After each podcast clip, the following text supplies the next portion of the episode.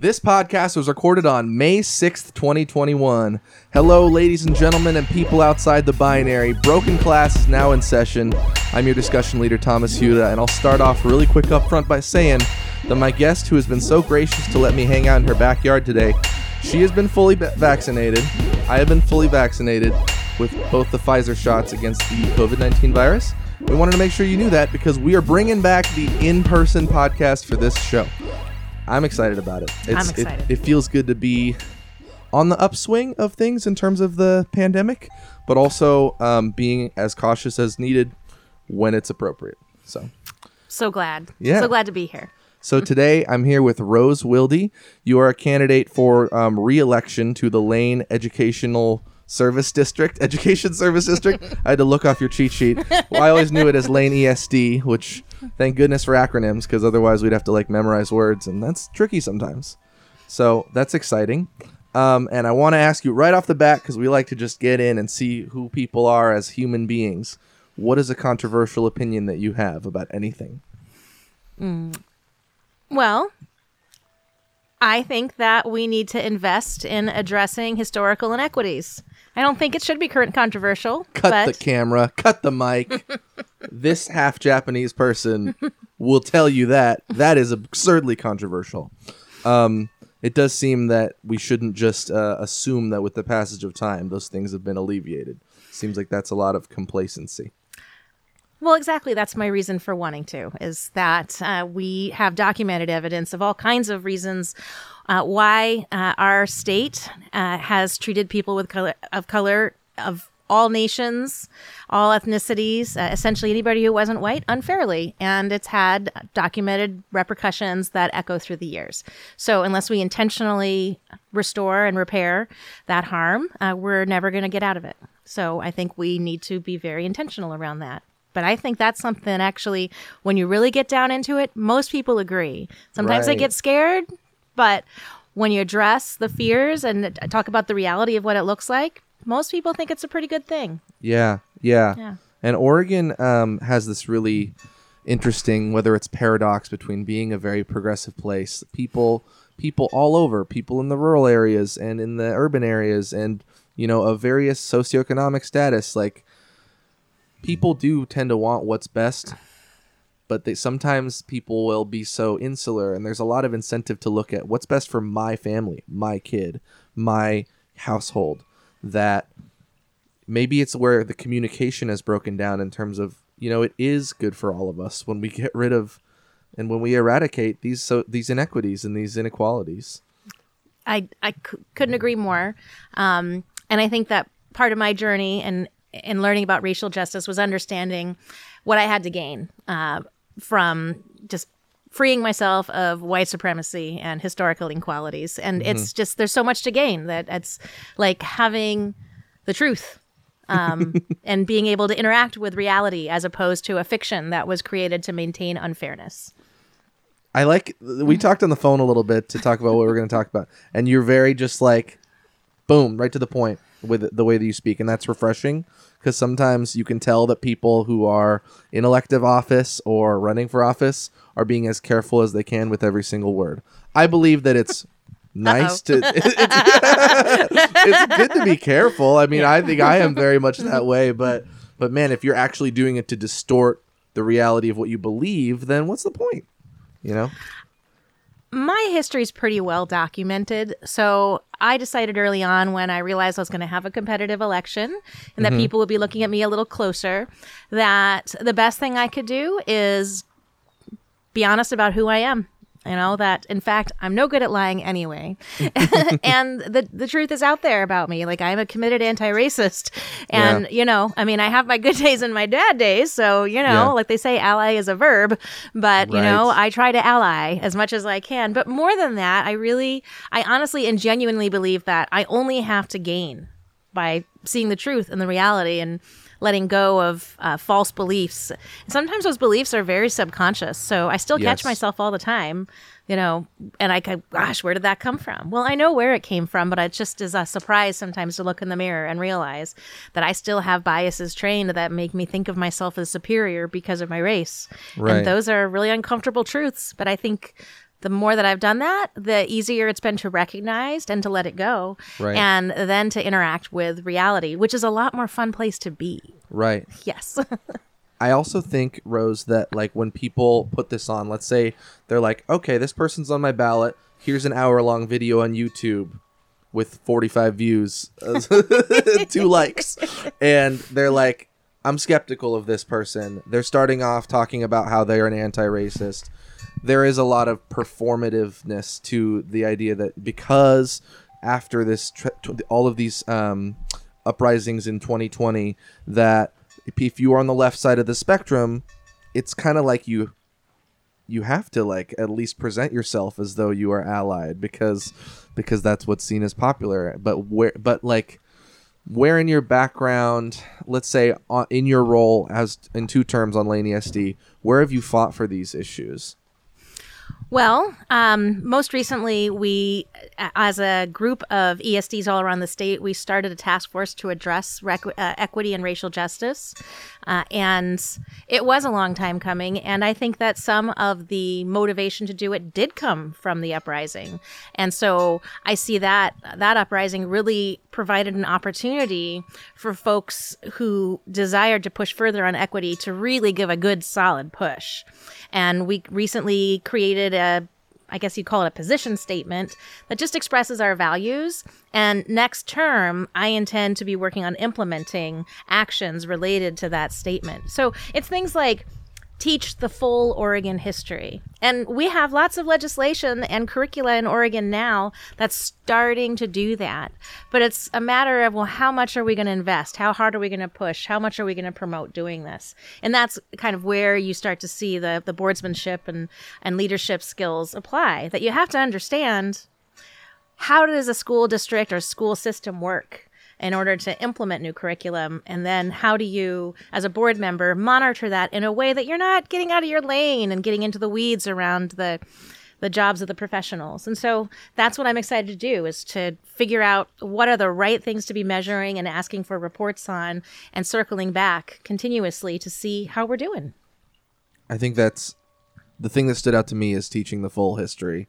It is really sad. I've known a lot of people who were in tears when they first learned Oregon was settled to be a white utopia, essentially, and sundown towns and Black Americans and Americans of color not even allowed to live in the state, having to, some of them worked on the near the California border or whatever, worked during the day and then had to leave and then come back and Vanport, Oregon. Are you familiar with any of that history? I am a bit. So yes, yeah. I am a bit familiar. That yeah, it's a place where a lot of Black people came to live, and that the city essentially didn't protect it, and it was completely flooded and then seized for development, and they were pushed out of there. It was like a kind of almost like a disaster-based gentrification. I don't know if you read Naomi Klein and the Shock Doctrine, but it was kind of like, there was that shock, that's, in this case, a natural disaster, which then sweep in, get the resources, get that land close to downtown and push people further out. Right.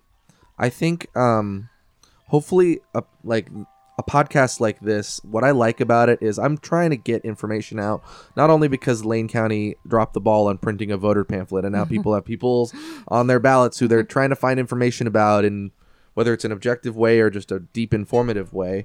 I'm trying to get that information out. And I think one thing that I worry about as a BIPOC person is, and I would say also as an LGBTQ plus person, is that messaging is a real challenge in society. And I try to stay apprised of like what people are saying in conservative media, in far left media, in mainstream media, and I think that we've seen mobilization around. I would say even in our very local communities, but in South Lane and other places, around things like critical race theory is teaching white kids not to love their themselves, their history, teaching, taking their pride away, or things like, or the they're raising a lot of critique about like trans women in all arenas of life, but in sports most recently. And I'm like, I think they might be winning. Like, I say that because maybe we're becoming more polarized, or maybe they've just been able to make people who are standing for these issues of justice, or what they view as these issues of justice, look absurd in rare cases, and they run this clip of this person looking absurd in front of millions of people. That's why I'm glad we have an hour. Yeah. But damn, what if we had a whole panel? Like, could we have like right? more people like speaking to these? I tried to reach out to Holli Johnson, and I think that. I'd reached out through an email form on the website, and everybody gets a lot of emails. So I'd love to learn more about her at some point, too. If I might tell her just briefly, because Holli and I have kind of teamed up a little. Sweet. So Holli Johnson works at Lane Education Service District, mm-hmm. and she is the director of our African American and Black Student Success Plan cool. and program. And she comes out of working at the University of Oregon and also several community colleges.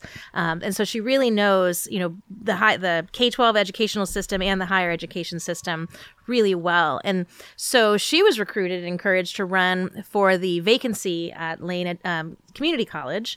And she was appointed in February. She was the first Black woman appointed or elected to that seat. And so she decided upon appointment that she would file to keep the seat and run in this election cycle. So that this has been an opportunity for Holli and I to work together. Both of us have a county-wide district.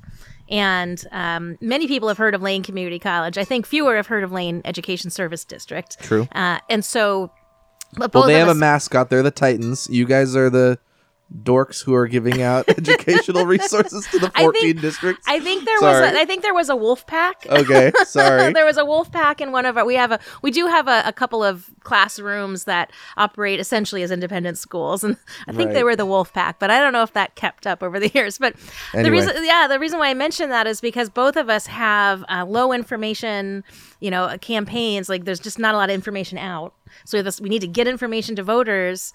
These are not high dollar elections. You know, there's not people donating thousands of dollars to these elections. Yeah. And no voter guide. And so the biggest single expense is as this little guy right here, our mailer. And you printed like 50 signs because you were like, I don't have a big budget. Like, please take these pictures of the signs and spread them like wildfire. I know. I felt a little sheepish about that. That's good. I mean, we could have afforded more signs. I just didn't know. And you have to order them so far ahead. They're beautiful. Yeah.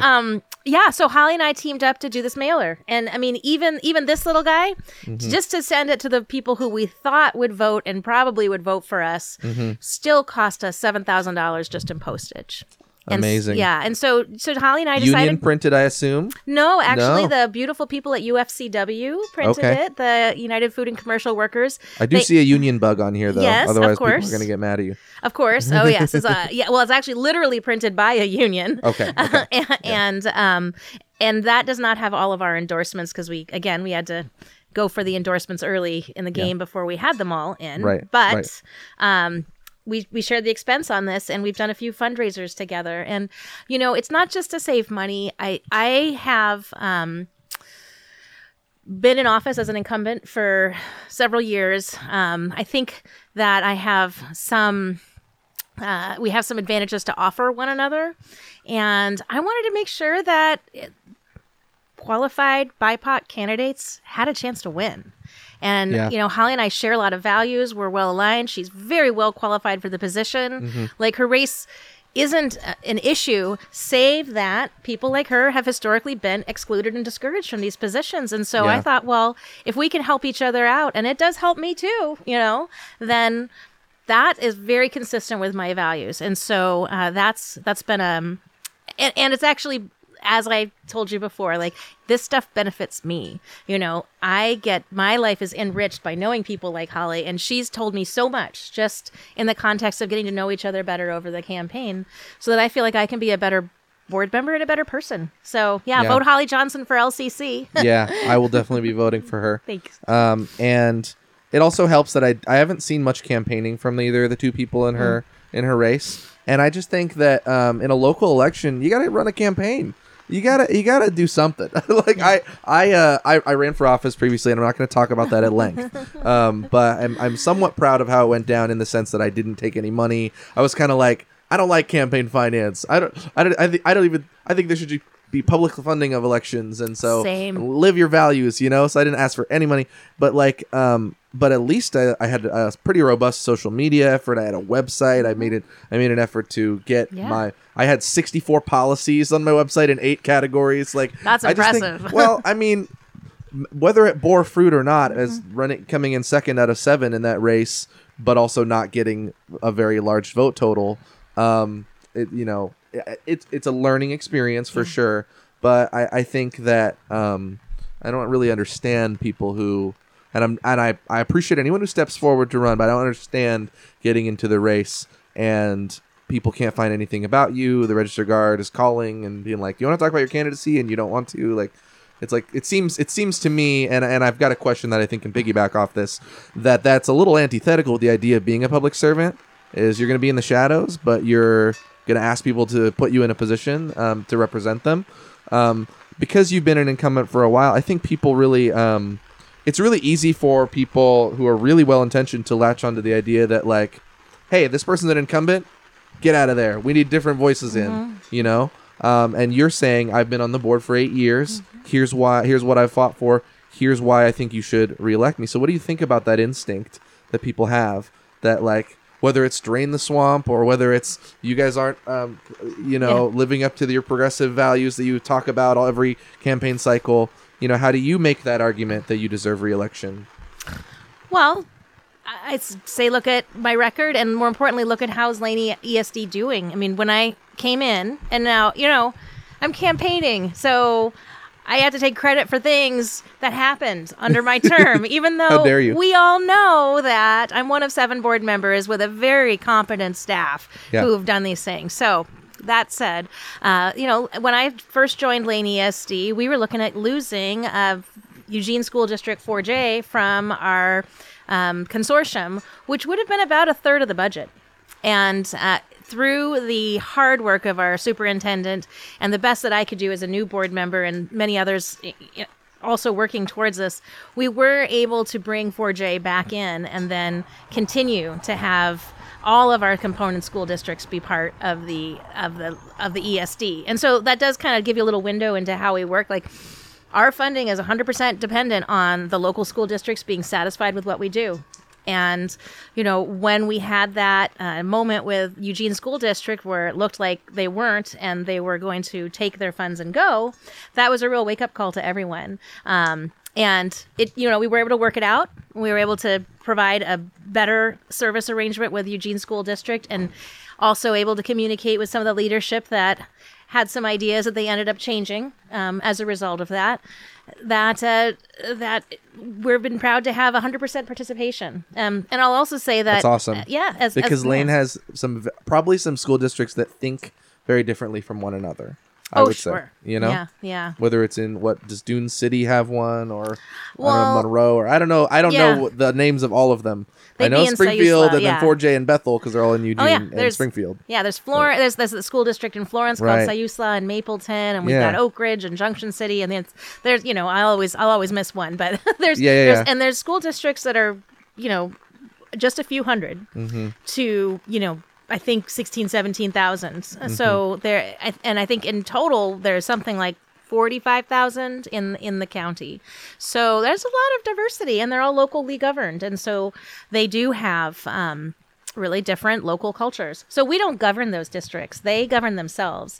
But we figure out what are the services that will help them meet their educational needs. And we're all in the same state, and we all have the same standards. And so a lot of the things...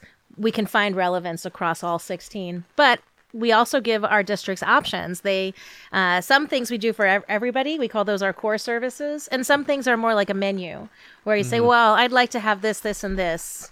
You know, like I'd like to have some slots in your special education program because we have students with particular educational needs that you could help us meet. That's going to vary from year to year. Yeah. I appreciate that answer. You always have such, like, well thought out answers. and I'm just over here like cracking jokes. Well, I will say that that's his experience, you know. Boom. Look at that tie-in.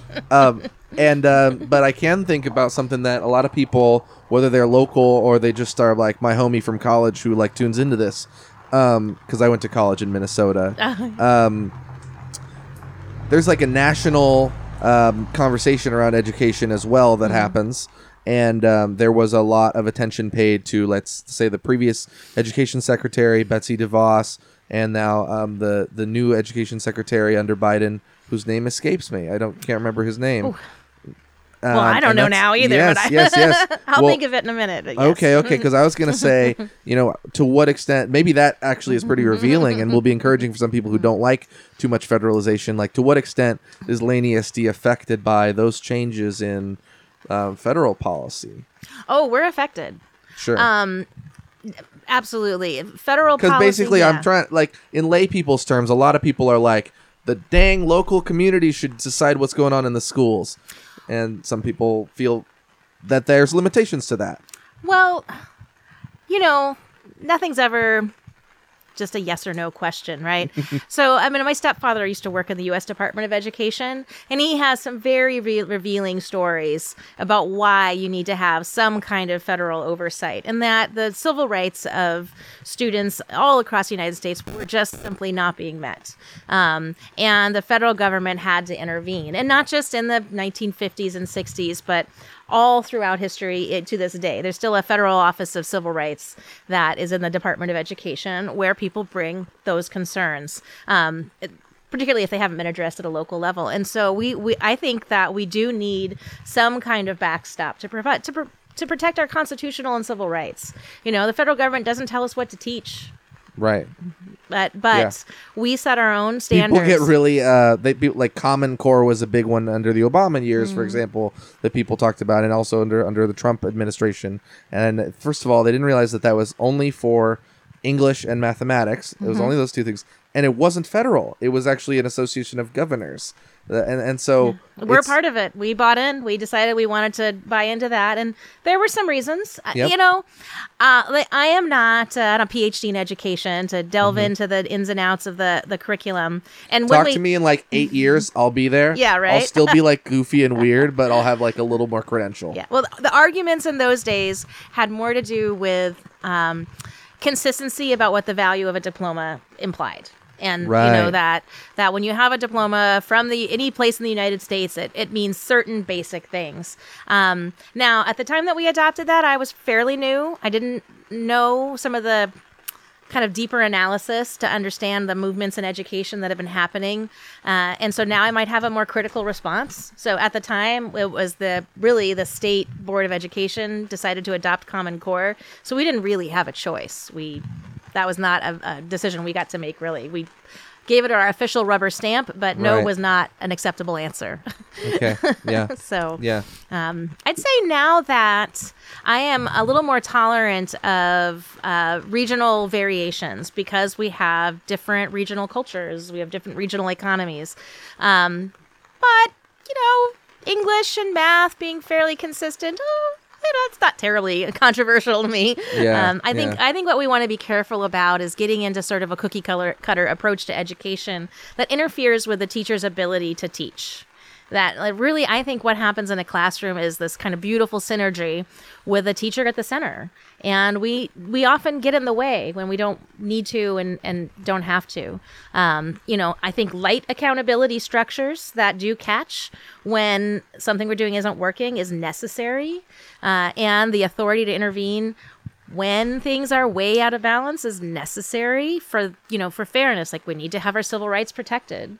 But I'd say that beyond that, really, we should give our teachers an idea of what we want kids to know and then let them use their art and their talent and their skill.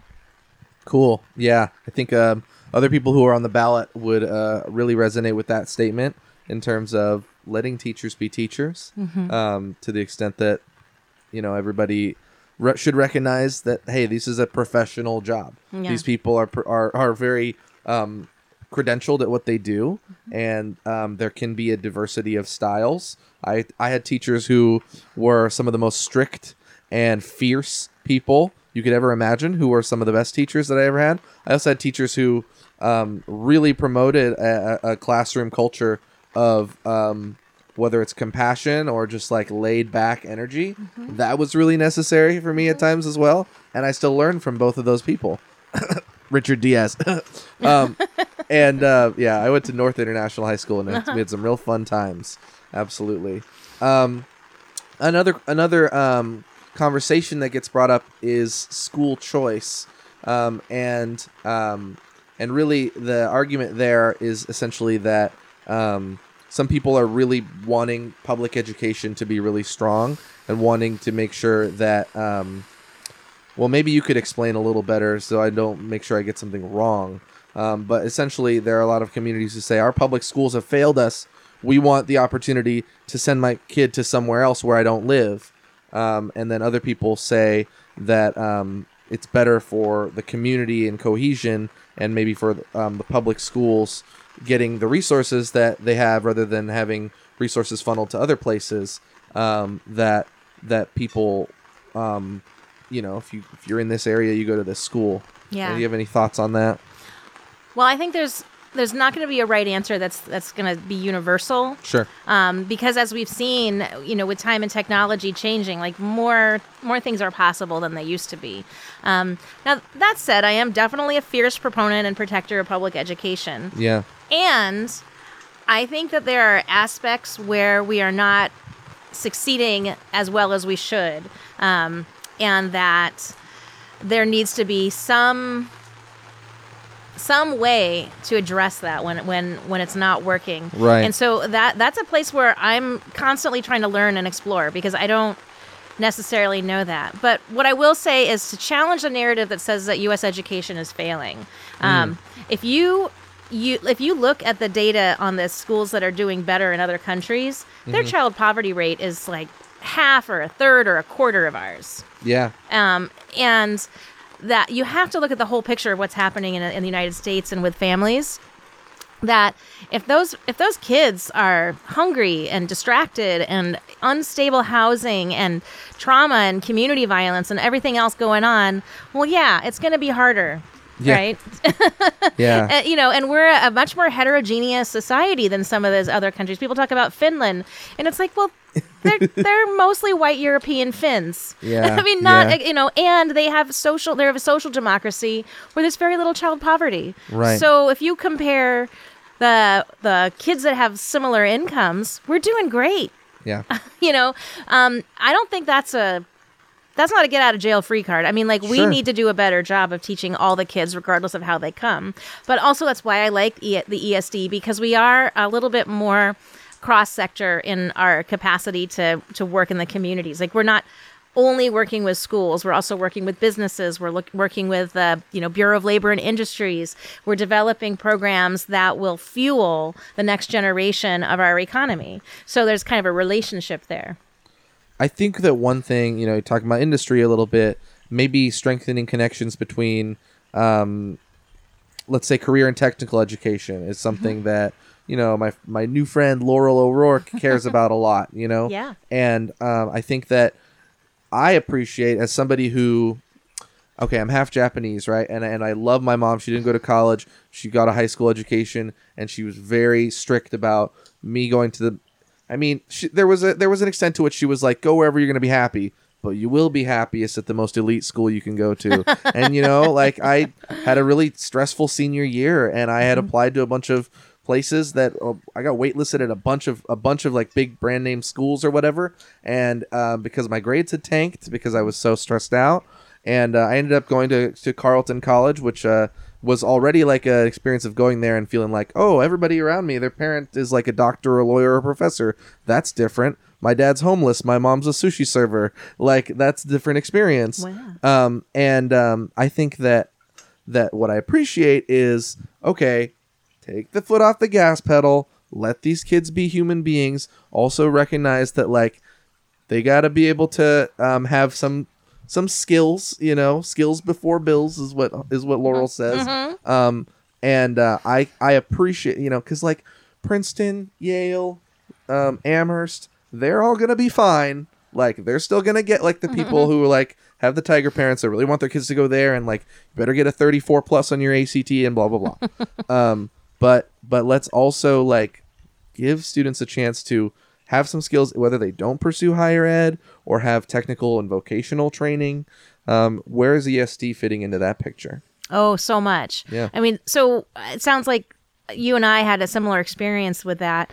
There was kind of a vocational track and a college track. And they really, you couldn't move between the two once you chose or went in a direction. And sometimes it was chosen for you. And now career and technical education prepares you for college while preparing you for a industry related career.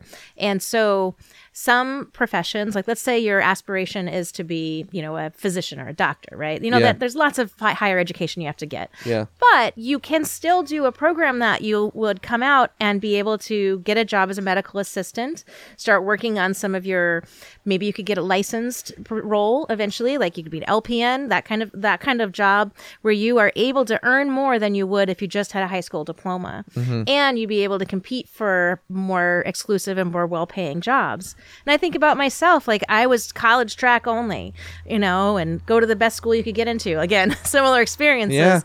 But what did I do the whole time? Congrats, you got into Rice. There you go. Yeah. Best school in Texas. I got a big brain on this one. Oh, you do. You do. Let's be real. That's actually how I got my first job. You were like, take that, Marty. I don't know what you... Sorry. But right, competitiveness is totally there. I'm going to say this for everybody to hear now. Marty's smarter than me. All right, Marty, you got it. Oh, no. Why would you admit that? Wherever Marty went, I'm sure it's a lovely place. Wow, that sounded condescending. Rewind that back. Marty went to a great school, dang it. All right. Marty went to all public schools. For people who don't know, Marty Wilde is the state representative for House District 11 in the Oregon House of Representatives. He's got a crazy big brain, but bro. It's about me. It's about me. I'm smart enough for me. That's what I say. Mm-hmm. But that my whole point about that was that I worked for minimum wage all through high school and college. Bingo. And what's the, you know. We understand each other. Yeah, right? But also, it's kind of like, maybe I could have actually had a few skills and worked for a little bit more than minimum wage through high school and college. I mean, why is it that I'm going to this elite school? That's, you know, very similar experiences, and yet, you know, barely being able to pay my rent. It's a real strange... It's a strange world. So I what I like about career and technical education is that you now, are in our Oregon way, you can do both. And it helps increase our graduation rates. People who take CTE courses, even just one, are way more likely to graduate. And I think some of the magic is that you get people that are really passionate about the work that they do. And they need to get a teaching credential, but not as lengthy a process to get the CTE teaching credential. So we help people navigate those paths so that they can actually teach for credit in high school in a CTE coursework. And we take our already certified teachers and help them get matched up with an industry experience over the summer. They call it an externship. And so like one of them went and worked at a computer programming place and he learned all about games and software and like just, you know, like I've already exhausted my vocabulary about that, but I didn't go that direction. But they did. And then they were able to come back and they were able to teach, you know, they were teaching like a computer science course, but they were teaching it from a very theoretical approach. And now they were able to talk about like, this is the cool stuff that you can do, you know, and this is what you need to know and be able to do and like bring in the arts and the math and the science and the engineering and all the different pieces and apply that to a real world situation. And so it brings together people who've had really different approaches to their education and puts the two together. And for students, it's just a magic combination. They're excited, they're interested, they see relevance, and they potentially have a skill they can use immediately after high school, as if they are, you know, start a family young, just need to be working in order to support themselves or others, have caregiving responsibilities. Like not everybody can just be a full-time student right out of high school. So I think that's a reality, is to look at, you know, what do people need to be successful and what are the different paths that they can take? So I like it. I'm sold. Lane ESD sold me on career and technical education. Nice. Awesome. Yeah. And I think like a lot of the really wonderful, we talked about Oregon history and like how people, some people really want to defend it. And I think one of the really, there's a powerful, Oregon has always been a place with people who work hard and are industrious, and I think that like, you know, that them feeling left out of the conversation allowed for someone to run for president in 2015-16 and say, I'm the one who's fighting for you guys. I see you guys. And we need to recognize that, like, people who like get their hands dirty and work in that kind of way, like, hell yeah, like, power to you. Like, I admire that, you know? And you're not lesser because, like, I read this awesome text in my, you know, history 305 class or whatever. Yeah. Who's going to survive the, complete collapse of society? It's not going to be the nerds, right? Well, maybe. But, you know, it's because they have figured out how to grow food and how to get clean water. Right. You know, absolutely. I mean, these are things that are not so far away as we think. Like, these are skills we need. But the nerds can make cloned meat. I want to do that. I want to eat that. That sounds really cool. That's right. It's one of those interesting ethical, like, situations. Well, cow didn't die, but it is beef. Like, should you eat it? I don't know. I'm a meat eater. But I actually think, like, culturally for me, like, fish, oh my gosh, such a big part of my heritage. I wish that we weren't overfishing. So I hear you there. Actually, honestly, food is it's one of those basic human needs. And that's one of those times where it's like, your idealist, ethical views of the world come right up against, I gotta eat, or I gotta have this thing to survive.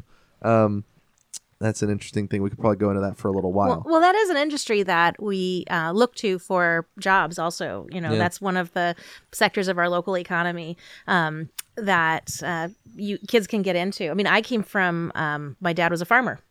You know, I didn't decide to go that route, but there's a lot to know. I mean, about how to be successful, about how to create markets, about how to, work with others. And he was a really small time farmer, but managed to make a living through my whole life. And now there's this whole economy around here. We got a great climate for growing things. And so, and who doesn't love going to the farmer's market and being a part of that community? And I try to eat the local food. You know, I try to stay connected in that way. You know, you were talking about being proud of your history, and I understand that. Like, some of my relatives, all of my relatives were colonists. They're colonizers who came to places that, were cleared through genocide, through disease, through wars of the native population, and then benefited from the economic impact of slavery, which every single American benefited from, whether they owned slaves in their family or not. It's like a foundation of our economy for decades. So it absolutely, every single one of us. And so, knowing that reality, like, I didn't do those things, I wasn't there, I wasn't born, we're doing the best with what we have where we are now. And yet I can still acknowledge that there's many advantages that came to me because of that history. Like, my family on the Wilde side, they moved into land that had previously belonged to the Klickitat tribe. And, part of like what's fascinating is just to look at those stories and to say, like, at one point I might have said, oh, they were pioneers and I'm so proud of them and they had hard work and all that. And it's like, that's also true. Yeah. And it's that they were able to do that because somebody else drove off the people who lived there. Now, there are still Klickitat people in that area. Kalapuya here. There's still Kalapuya here. Yes. Yeah. So I don't mean to imply that they're completely gone. However, that land was not ours to take, and we took it. Right. That's so beautiful what you said, because I'm 27. I grew up seeing the evolution of social media. I love social media. I think there's some perverse and, like, questionable, like, interests in terms of, like, have you watched that documentary, The Social Dilemma? I don't know. No, I think I didn't want to know. That's one of those things we don't want to know. For someone who loves education, we want to consume. Yes, and that was a little maybe uncomfortable, but, like, okay, there's so much brevity and there's so much promotion of brevity. Like you write a smaller message, the font is bigger. Like, I remember when that happened, I was like, what? They're trying to make us have, like, shorter messages, and. Yeah, a little less from you, please. And so the reason, and that's fair. I've got subtle. Those people, like, they be posting essays, not links to PDF, like, in the actual post is that. So, but here it is. You said it so easily, because if you take the first part of this thing you said, I wasn't the colonizer. I didn't do that. That's gonna be loved by some people and hated by other people. Mm-hmm. It's just that statement.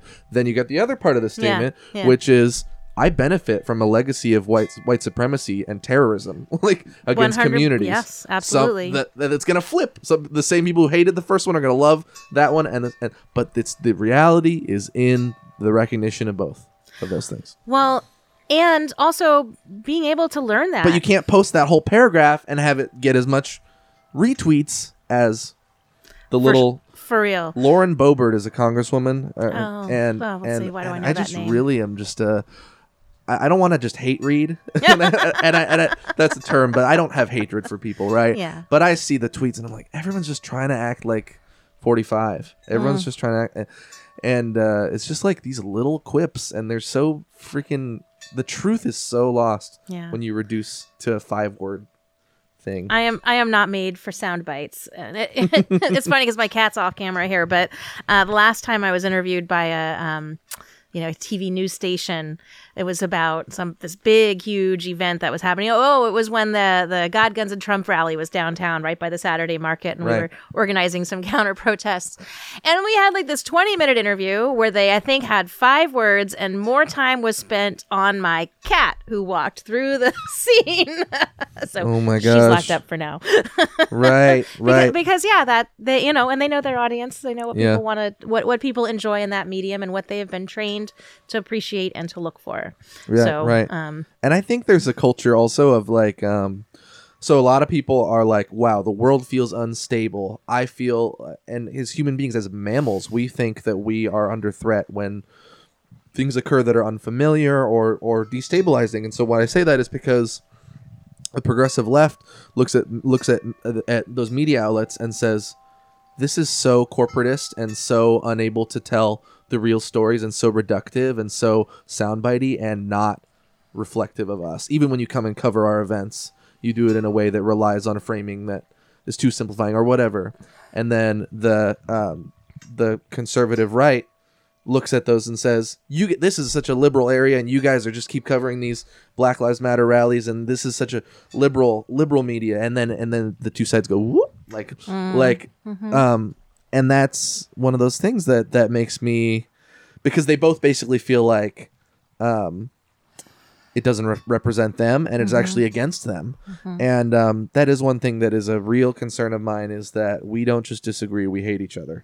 We don't just disagree. Yeah. We think that the other side is an existential threat to us. And sometimes I feel it is. Sometimes it is. I'm not saying it's never an existential threat.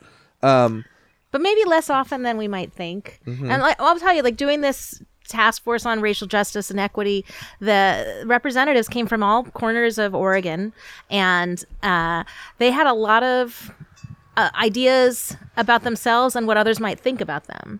And there was a lot of that rural or urban sort of tension of that some of the more populous counties would be kind of holier than thou, or that some of the less populous counties would have, be racist. I mean, these were fears that they articulated, that you're going to think I'm like this, but that's not what I'm like. But when I vote against this particular language or this sort of thing, it's because, in my region, it has this context. And, we took several months to come up with that, and we really made a lot of time for those conversations. And I was so nervous. I mean, when we part of the reason why people don't do this work is because they're afraid it's going to blow them apart. And I was so nervous when we decided to do this. I was the chair of the governance council, and we're saying we're going to do this. And, I was afraid it wasn't going to work, that we would hate each other. But, because this is a group of folks that has worked together, that has some history, that has linked arms over other issues in the past, and it is unified by our care of kids, and periodically remind ourselves of that. It helps to remind ourselves of that. Totally. We really were able to have some of those uncomfortable conversations, and I found myself pleasantly surprised. Now, I didn't say that at the beginning. I was like, this is going to work. It's going to be great. I have confidence. But, I was worried. And so it was really a beautiful thing to see people really rise to the occasion, and it's like, yes, sometimes I can be a little holier than thou, and that needs to be checked. So that's like I'm so experienced as that so often, and it's not helpful. I'm not proud of it, and I feel like I'm not. I feel like I'm so like down to earth. I'm like of the people, and it's like, bro, come the hell on. Well, sometimes I get scared. I'm afraid I'm not going to get what I think I need, and I become inaccessible. But I think that when we're able to relax and to not be afraid of being attacked. You know, like if I thought you were going to edit this into a soundbite and use it to destroy me, then, you know, I mean, I suppose people can do that these days, just taking your video. But such is life. You know, like I said, the horse is out of the barn with me. You know who I am. And I just have to, I have to be myself. I have to live with that. And we have to, I think, trust people a little bit better that given the chance to have relationships with one another, they will treat each other better than we see on social media or on TV. You know, Cokie Roberts said that. I don't know who that is. Cokie Roberts was a news reporter. I think she passed away just recently, but she talked. She was the daughter of a senator, I think. And she said that back in the old days, the Democrats and the Republicans, their kids would go to school together. They would have, you know, softball games. Like, it's like, sure, they might duke it out in Congress. But then after hours, you know, they all went to the same cocktail parties and their kids went to school and they knew each other. They had dinner to get together. And she said that hasn't happened in a long time. Yeah. And so it's that. And she said part of that, you talked about drain the swamp. It said, it became, under Trump especially, the whole drain the swamp idea, unfashionable to spend any more time in D.C. than you needed to be. They shortened the calendar of the week so that it was not as advantageous to put down roots in the D.C. area and live there while serving your term. And so people would go back home every weekend and they wouldn't form relationships with one another. And that made polarization that much easier. And it's amazing how these little subtle things like making your work week shorter in the Congress to facilitate folks just not forming relationships. You just flipped something for me so beautifully, because I think, Ron Wyden should be here. Peter DeFazio should be here. I think about that all the time. But at the same time, we tend to elect them because we know that they do know our community and they know what's going on here. Of course they're connected. Of course they have an office and staff here and they're here. But also, why wouldn't you want those people to be working with their peers, often who don't agree with them, whether within the party or across the aisle? And I didn't know about that issue. I did know that you're familiar with Tulsi Gabbard, former representative from a district in Hawaii, and she had talked about that, about how she basically had been scoffed at and looked at by fellow Democrats as what are you doing by simply the act of being friendly and hanging out with Republicans. And gosh, like, in what world do we really think that pure adversarial culture is going to get us better results for the whole country? Yeah. For foreign policy, for anything? Well, flipping it back to education, it's that's the opposite of what works. I don't think that competition has much of a place in our educational system. And I can still see lots of places where that's a factor. But that, you know, really in life. She's trying to take away your sports, everybody. This is it. Well, you know what? Lane ESD doesn't oversee any sports. It's going to say 50-50 at the end of every game. I'm just joking. Well, competition is fun. Yes. And that can be motivating and, you know, all of that. But what I'm talking about is competition, like setting up schools as in a kind of capitalistic model, which is what the kind of reform effort is about, is kind of introducing these false ideas of competition. You talked about charter schools and privatization and this whole idea that schools compete against each other. And if, you know, this school isn't good enough, well, then the parents will send their kids to another school, which sounds great because we've all been indoctrinated into, you know, capitalism. But go off, Rose. But what really happens is that, like, some kids can't leave, and those schools just fall apart. So, you know, all the schools should be excellent, and we need to keep working on what's the best way to get to that. I mean, I don't think I have all the right answers, but I am at least willing to hear the critique. So many people feel like it's a zero-sum game, and I can't fault them all for that, because it does feel so much like if this school is underperforming, like, and you're allocating more resources to them, then my school where I send my kid who's been doing great is losing out. And how do you actually convince? Because I talked to, one thing I mentioned with Laurel is I think sometimes our side, our team, to the extent that I think that's a thing, isn't focused enough on persuasion. Mm-hmm. How do you persuade people to go with what you've been talking about for this whole 45 minutes plus is I win when the people around me who don't look like me, who don't speak the same languages as me at mm-hmm. home, who you know may not have the same gender identity as me, when they win as well or succeed or thrive. Well, you know, when the pie is too small, it's hard to cut everybody a generous slice, right? So I'm a big fan of bigger pie. and nice. In Oregon, up until the Student Success Act passed, we underfunded schools about 20% shy of what we should, by our best guess of what it would cost to give kids a pretty good education, is the way we talk about it, a quality education model. Mm. And we made a big jump when we passed the Student Success Act, and we targeted it towards certain things, but had it flexible enough that most school districts could use it. I talked to Julie Fahey, representative of House District 14, about that. Mm-hmm. I just give these little intros just to show that I know what districts people serve. And I was like, why was that a party line vote in the House? And she said it was a party line vote in both chambers, you know, and I'm glad it got done. Mm-hmm. And it needs to continually be something. It authorized mm-hmm. a bunch of funding for schools, mm-hmm. and I know you've been working in having somebody like specifically with ESD mm-hmm. doing implementation on that.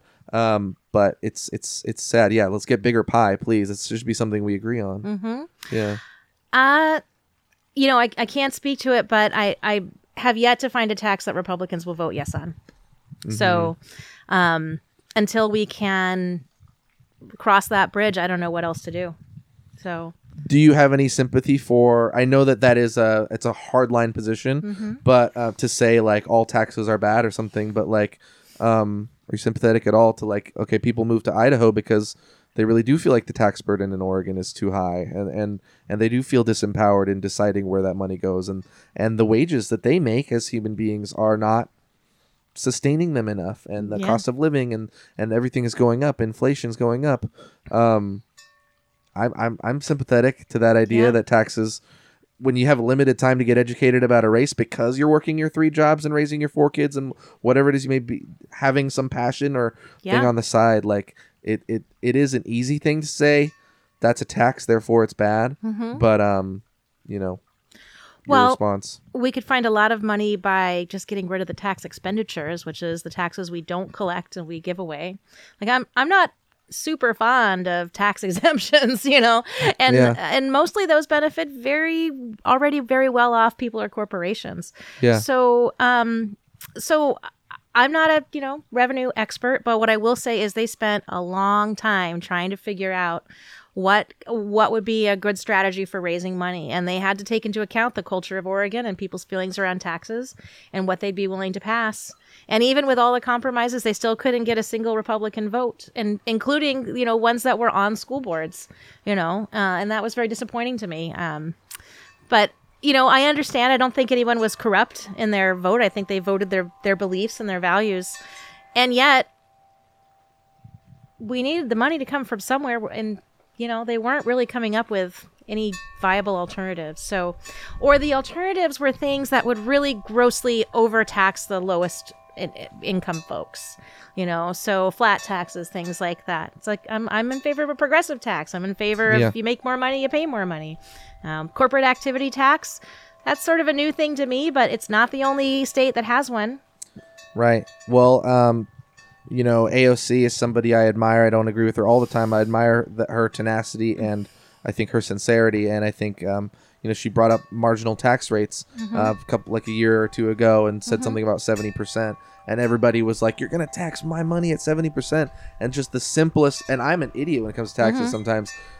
Marginal tax rate means that it's every dollar after a certain point is taxed at that rate, and you're not going to get to that point. Like, maybe you've got a really cool business and you think you're going to be a multimillionaire soon, but like, you're probably not. It's your second $10 million, you know. Then can't we like do something about it? And you're on the ESD. Let me get fired up now. What are you doing to get these people educated about taxes? A lot. It's so easy to point to. I don't know even how well it is accurate to us locally, but like, people don't know how to do their taxes. People don't know the what are the other things I'm thinking of, but like, they always talk about like like whether it's home ec or these really like tangible life skills things that aren't necessarily the academic or certainly not the liberal arts things, but like what do I need as a human being as an adult? Well, I mean, they have like finance classes and things like that. Okay. Finance classes or they say consumer finance, and I think okay, there's a tweet. I remembered it now. It's like shut the hell up and square dance. Why don't I know how to why don't I know how to do my taxes? Shut up and square dance. I know. Didn't mean to cut you off. No, it's okay. I'm like, you're going to have to ask a PE teacher about square dancing. I'm sure there's a reason, but yeah, I don't know what it is. Maybe it was to get like boys and girls to touch, like, you know, in like socially sanctioned ways. Yeah. Who knows? It was awkward. Right. That's all I remember about it. Right. But yeah. I mean, understanding taxes for sure. Well, I've had to learn a lot. I'll tell you, it's like a whole day. Just you go to a conference, you can do a whole day on school finance just to understand what goes into all the schools, because it's complicated. So I'm not going to do that in 3 minutes that we have left. Yeah. But what I'll say is that our schools, you know, we're paid for a combination of income tax and property taxes, essentially. Yeah. And yeah. I will not let you off the hook without talking about music, though, because I always ask people who are in public service about music that on a personal level, and I think people have gotten a sense of you as a person, and I like that. You know, what really inspires you and what's important to you musically. Yeah. And I like to hear artist names. Well, you know, like I was saying, I've never heard of anyone before we started this interview, and it's true. Like I developed like my interest in musicians pretty early on, and I've just stayed loyal. So I listened to everything the Indigo Girls ever did. They're probably my favorite, and you can just kind of go down that theme. I can't name one song. I know that they exist. I probably know all the words to most of their songs. Sweet. And they're like Dylan, you know, they write like, you know, it's not just a, you know, chorus, verse, chorus, verse. It's like, no, the chorus is different every time. Nice. So yeah, poetry cool. You know. They're my favorite, I'd say. So young Rose was into the Indigo Girls. Yeah, and old Rose. Yeah. Mm-hmm. Okay. Mm-hmm. All right. Mm-hmm. Is there any? Because for me, I understand that we all live. We're gonna go see the Flaming Lips. We just found out they're gonna be at the Crystal Ballroom next year. Oh my gosh. We're like, pandemic is definitely gonna be over in a year, right? Yes. Right. So yes, we're going to see the Flaming Lips, which are so much fun. Hey, here's a current news update. This will come out in a couple days, but you know, the U.S. finally said we're going to restrict patent rights for the vaccine, essentially, so that like not the big pharma corporate giants can be the only ones that produce these vaccines. And that, of course, benefits us because developing nations and people all over the world will have much easier access. Places that have had a really hard time. India, I'm praying for y'all. Like, that's been a really, really difficult. I've been hearing harrowing stories, and so that's exciting that's going to be happening. Pandemics don't know borders. I used to work in HIV and AIDS services, and so and have a degree in public health, and so it's been an interesting time for that. And yes, pandemics don't know borders. So if there's any place where the coronavirus or whatever the next pandemic is able to continue to infect folks, it'll just keep coming back. So there's no point in these, hoarding of vaccines. And I actually think that, you know, a stronger World Health Organization should have been putting these agreements in place from a public health perspective much sooner. You know, that, you know, you got to look and decide what are the values that you're going to use. And in terms of how you're going to roll out vaccinations, and then you do those. It's like, for example, Oregon decided to put educators at the beginning of the line. A lot of other states didn't do that. Yeah. Was that right? Was that wrong? Well, it depends on your definition of right and wrong, right? Yeah. It's complicated. We decided we wanted to have our educators able to return to the classroom sooner, so that our kids could get back into school and mostly benefit from the social opportunities. It's not so much for academic. There's some academic gains, but socially was where it's at. Those kids, I mean, I've got a 10-year-old inside, and like he's been missing his friends. So. Yeah, he just has to play him on Among Us. That's, you're saying that's what he's up to. That's right. His main social engagement has been he's figured out how to use Zoom for social purposes. So I'm proud of him. You know, he's learned something new. But I'd like for him to actually breathe fresh air be outside, run around. Is he coming to the Flaming Lips show? No. Yoshimi battles the pink robots. He's not going to be in there. He was in my belly at the McDonald Theater before he was born. Nice. But, for what show? Do you remember? Well, it was the Flaming Lips. Oh, it was. Oh, yeah. Oh, yeah. Nice, nice. Cool. So yeah, I still remember. Like, can he feel that in here? Yeah. Well, Crystal Ballroom is a little bouncy. You might have felt that. It's a little bouncy. If you were there, if you had been there. Yeah. But I'd mentioned that, we all live different lives or whatever, but like, I just can't imagine someone not being into any hip hop at all. And I'm not saying that you're not into any hip hop at all, but maybe because I'm a rapper. But before I was a rapper, I was just like, oh, this is like the greatest thing ever. Like, not just the best music ever. This is like the greatest thing ever. And my whole, I think about hip hop not every day, but every half hour on some level. Nice. And I think this is an area where I'm kind of almost a blank slate. I did enjoy the Grammys this year. Cool. And I did start looking into, is it Megan Thee Stallion? Yeah. I liked that. I loved in the Super Bowl, was it J Lo and Shakira? Okay. Yeah, together. Okay. Yep. And like I studied years ago. Yeah, I studied anthropology. Yeah, it was a couple of years ago. Mm-hmm. I studied anthropology, and so for me, I'm always kind of like, where's that coming from? And so I'm like watching hip hop, and I'm seeing like all the like deep cultural roots. And so yeah, I'm kind of naive, I guess, not very well exposed. Mm-hmm. But I would say that I especially now that I kind of understand more. Yeah. That, kind of, where is this coming from? Where are the lives? Or like, who are these people, you know, in like all their history? Like Beyonce, I like Beyonce. I know, like, I just never really liked Beyonce. Like, yeah, I'm not cool. Oh, you just watched her Super Bowl thing too? Okay, fine. I had a chat in the early days of this podcast back when it was called Less Stupid, which I think is a less good name for the podcast. But we like that also. Okay. It's with a woman named Amia Nectar. She's a local musician in town. Mm-hmm. She sings R&B, and she's a really wonderful person, and she's a black woman who was talking with me about that J Lo and Shakira halftime show performance. And one thing she brought up was that she was like loving that they were so empowered as women who I think are like in their 40s and the proclaiming of their sexuality. Yeah. And that's something that so many freaking BS media influences and sources are like saying.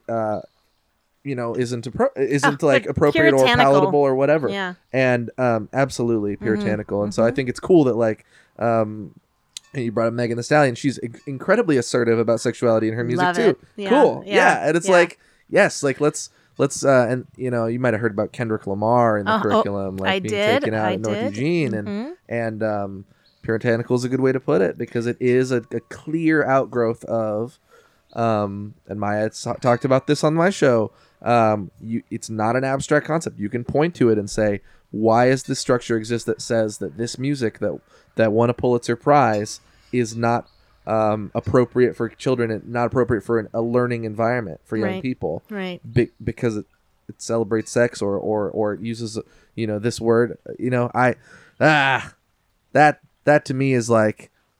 Let's figure it out. I'm not a parent yet, so I'm sure there are parents that are going to say, hey, that's not appropriate for my kid. I don't have a kid, so I feel like there's a limitation to my ability to speak to your experience, ma'am or sir or individual, but I am frustrated by that instinct. Yeah. And often I feel like it's a shield for racism to say because there's a lot of country stars that you don't object at all, who are constantly over-sexualizing and performing some of the same things that you will only call out if it's your excuse or the way that you're willing to call out these black artists. I mean, you said it best. That's the first thing I've said best on this whole show. It took an hour and 3 minutes. Nice. I agree with you. I think that there's racism and there's sexism. And one of the things that gets to me is when people try to use feminism as a justification for actually being like anti-sexuality. Like, there's nothing gross about women owning their own sexuality. There's nothing wrong with it. There's nothing inappropriate about it. And I think that essentially the task of reproduction, like literally reproduction, but as well as social reproduction, is often borne by women and femme people, and that those roles were intentionally degraded. And so that's why women and women's sexuality is frowned upon, because we degrade those things that we don't want to value or give status or power to. And, you know, as a patriarchy, that's what we did. And so therefore women's sexuality must be gross and wrong. And then add on top of that the racial overtones, because, well, apparently some kinds of sexuality are okay, but some are not. Yep. And so that's when I got into the artist that I mentioned before. I thought, well, I just loved it because there's a lot of hip action and a lot of, emphasis. And I was thinking about some of the African dance that I've seen in this community. There's a lot of, proponents and people from West Africa that come and do dance. I've seen a lot of really cool stuff. Yeah. And so then I'm starting to see those influences. I was, and I'm hearing the beats, and I'm like, and I'm getting it. And then learning more from people who've taught me about their culture or where this art form comes from and the symbols and what it means. And then I appreciate it that much more. So it's kind of like a little bit of education helps me expand my aesthetic quite a bit. Yeah. Yeah. No, it's a really good point. It reminds me of I think the puritanical culture is a way for certain people to have control over it. And I think, it reminds me of alcohol in places in Europe where they're basically a 10-year-old having a beer in the or sipping a beer or whatever in the home, or they just, I don't think there are countries where they just don't have a restriction. Of course, I'm not saying that it's okay for young people to abuse alcohol, but you might be disincentivizing them from abusing it because it's not mystified. And then they go off and they have this crazy party, like you saw at UO with this picture of all these college students. They had to pack together, without masks or anything. Well, that's a COVID situation too. But all I'm saying too is that that's a different scenario, I suppose. But yeah, I don't know. I rambled. It's. If you teach people that this is a part of human life, then they're not going to have this I'm rebelling against my parents and against society by, going heavily into this thing. Yeah. Well, you think about, why do people make unhealthy choices? That's really when I look about. I mean, I did relationship education as part of a prevention program for Women's Space, and it was people would always ask, "Well, why do these women?" Because it was always these women, even though it didn't always work that way. Keep choosing these losers that abuse them, and it's sort of that's not really what was happening. Yeah. A, but B, it's even looking at myself when I've made some choices that weren't so kind to myself. When I go back and I look, I say, "Oh, there's a part of me that was trying to get." Seek this out, this thing, this wound, this healing I needed. Yeah. And some, and the way I worked it out was seeking it through this unhealthy way. And, once I understand that, then I'm able to make a different choice. So I think just providing meaningful, supportive relationships with youth to healthy adults with good boundaries who care about them makes a whole lot of a bigger difference than what, whether they have a sip of beer or not, or whether they see somebody in a bikini or not. It's I think, young children shouldn't be exposed to adult things. Sure. I don't think it's, it's developmentally appropriate. Mm-hmm. But I also think that that culture is very diverse. Very diverse. Yes. And so, we want, when my mom, she taught me to say is for certain things, certain words. What's an appropriate word? We'll say, well, in this place, these folks wouldn't like it if you used swear words. Yeah. But in this place, it's okay. And so she wasn't even teaching me any morality around it. She was just simply saying, well, if you want everybody to be comfortable in this environment, and these are the norms, but in this environment, other norms apply, and so it was kind of learning how to navigate, which is something that I think pretty much every person of color has to do from as soon as I leave the house. Right. But it's also really helpful. Code switching for everyone. Mm-hmm. Yeah. Right, yeah. Right. What are the norms? I've talked about how if you handed me a red fruit that had a little stem sticking out of it, I, as a young kid, would know that is an apple, and I would know that it's a ringo. And just the most formative level, because when you fire it, you wire it in terms of your neurodevelopment, right? I learned that there is not just one, this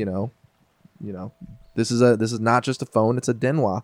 you know? Mm-hmm. This is not just a key, it's a kagi. And, you know, sometimes... No, I'm not going to say there's limitations to that. I think it's great. I think it's great to be pluralistic. Yeah. Yeah. The last question I ask you, and I hope that the battery on my phone is still going and they're still being filmed and people aren't just looking at a black screen. Just lost. The audio version is just awesome, though. It's definitely here. Like, that's where you want to be. People are scrolling anyway. They're not. Yeah. They're, if they're still listening, they're on the audio version. Shout out to the people still on YouTube. Is this live? So I guess you won't be editing it. Yeah. I want to ask you, Rose. Maybe this is the last question. Like, every person has limits and limitations. And what is like a limitation of your candidacy? You mean like, you know? Yeah, like how am I not awesome? Yeah, it's such a hard question to answer. You know, I mean, right? I mean, you know, I think that like my limitations are that, you know, I don't know all there is to know either. Yeah. So, you know, some of the questions like you talked about the polarization in politics. And I think that, you know, that it's easy to get polarized. It's easy to think that folks who don't agree are the enemy. And so I think that I'm vulnerable to that as much as anybody else. But I will also say that I am working on that because I recognize that on another level, like I can connect and engage with almost anyone because I love people and I just, you know, that kind of person. So I think that if I get out of my own way, I can do that and just remember that, you know, most people are way better, way better than our worst fears. And so, you know, I mean, I think it's a limitation and I think it's something that I need to keep learning more about. Awesome. Thank you so much. This has been a really cool chat. And I officially endorse Rose Wilde for re-election to the Lane ESD board. Well, and thank you. Hopefully we'll chat again sometime. Well, thank you for doing this. Yeah. It's been great. And thank you for watching. All right. Bye, everybody. Bye.